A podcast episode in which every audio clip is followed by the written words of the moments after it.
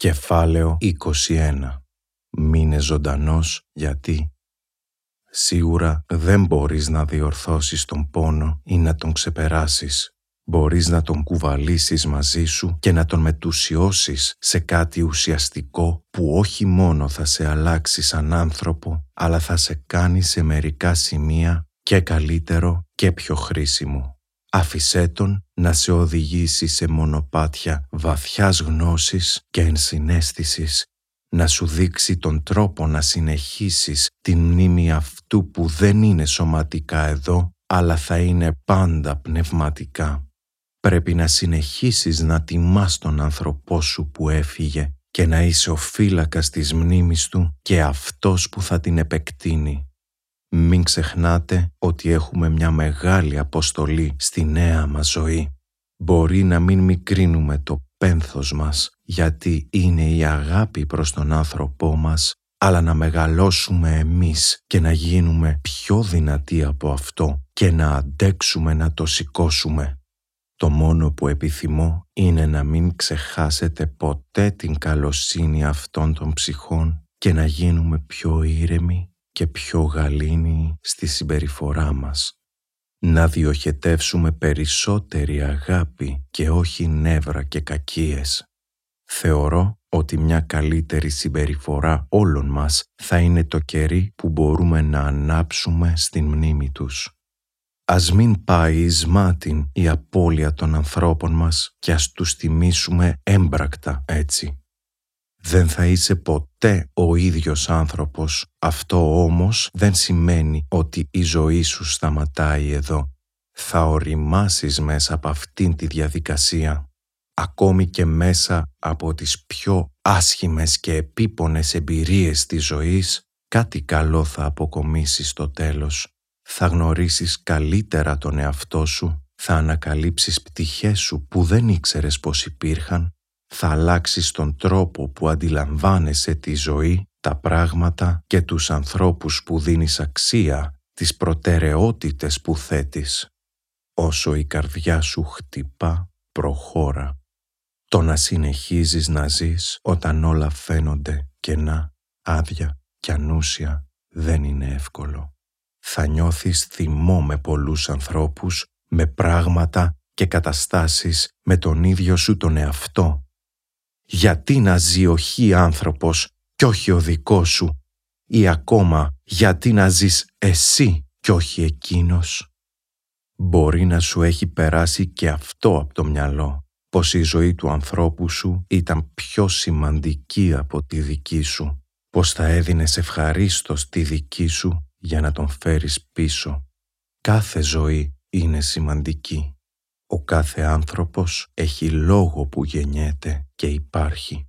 Δεν μπορούμε να αποφασίσουμε εμείς ποιος αξίζει να ζει και ποιος όχι.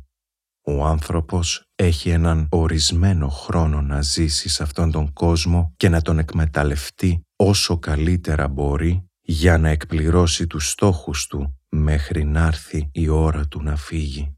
Κάποιοι πρόωρα, ξαφνικά, πιο άδικα με πόνο ή χωρίς, από ασθένεια, από ατύχημα, από γυρατιά, από εγκληματική ενέργεια, από ιατρική αμέλεια. Χρειάζεται δύναμη για να συνεχίσεις μπροστά και να δεις ή να βρεις κάτι που να έχει νόημα για σένα. Μπορεί να ψάξεις για νέες εμπειρίες και τρόπους να νιώθεις χαρούμενος, δημιουργικός και παραγωγικός θα μεγαλώσεις μέσα από την εμπειρία σου και ίσως βοηθήσεις άλλους να ξεπεράσουν τη δική τους ιστορία μέσα από αυτά που έμαθες και αποκόμισες από τη δική σου. Πώς συνεχίζεις να ζεις μετά από μια απώλεια; Μέσα από τα απλά καθημερινά πράγματα, λίγο-λίγο, μέρα με τη μέρα. Μαθαίνεις, αναπνέεις, σηκώνεσαι από το κρεβάτι σου ακούς μουσική, πας μια βόλτα στη θάλασσα, στη φύση ή όπου σε ευχαριστεί και σε χαλαρώνει. Βλέπεις μια ταινία ή μια σειρά, διαβάζεις ένα βιβλίο, συναντάς φίλους ή ανθρώπους που θα σε κάνουν να νιώσεις καλύτερα, να μιλήσεις ή να μην πεις και τίποτα εάν αυτό έχεις ανάγκη. Μπορείς να ζωγραφίσεις, να γράψεις, να ξεκινήσεις κάποιο σπορ ή κάποιο χόμπι, να πας ένα ταξίδι, μια εκδρομή, να αφοσιωθείς στη δουλειά σου και να θέσεις νέους στόχους.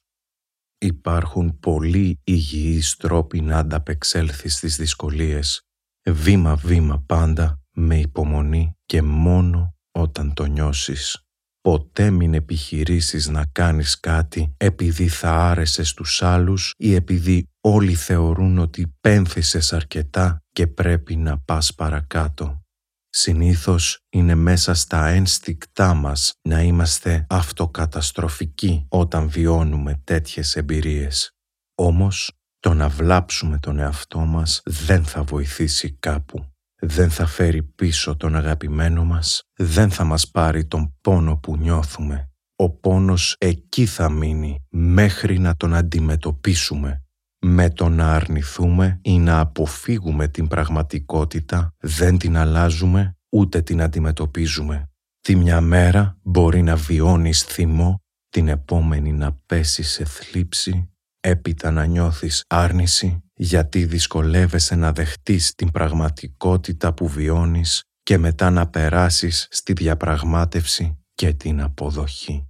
Έπειτα να ξεκινήσει ένας νέος κύκλος μέχρι να το ξεπεράσεις οριστικά. Αναλόγως στον άνθρωπο και την απώλεια, κάποιοι θα παραδεχτούν πως δεν έκλεισε ποτέ μέσα του στο κεφάλαιο του πένθους. Κάποιοι απαντούν το αντίθετο. Είμαστε άνθρωποι.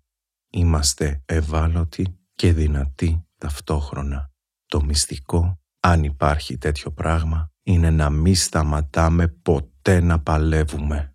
Να μην παρετούμαστε. Όταν πέφτουμε, όταν σπάμε τα μούτρα μας, να παίρνουμε το χρόνο που μας χρειάζεται για να ξαναβρούμε την ανάσα μας και να σηκωθούμε με μεγαλύτερη δύναμη.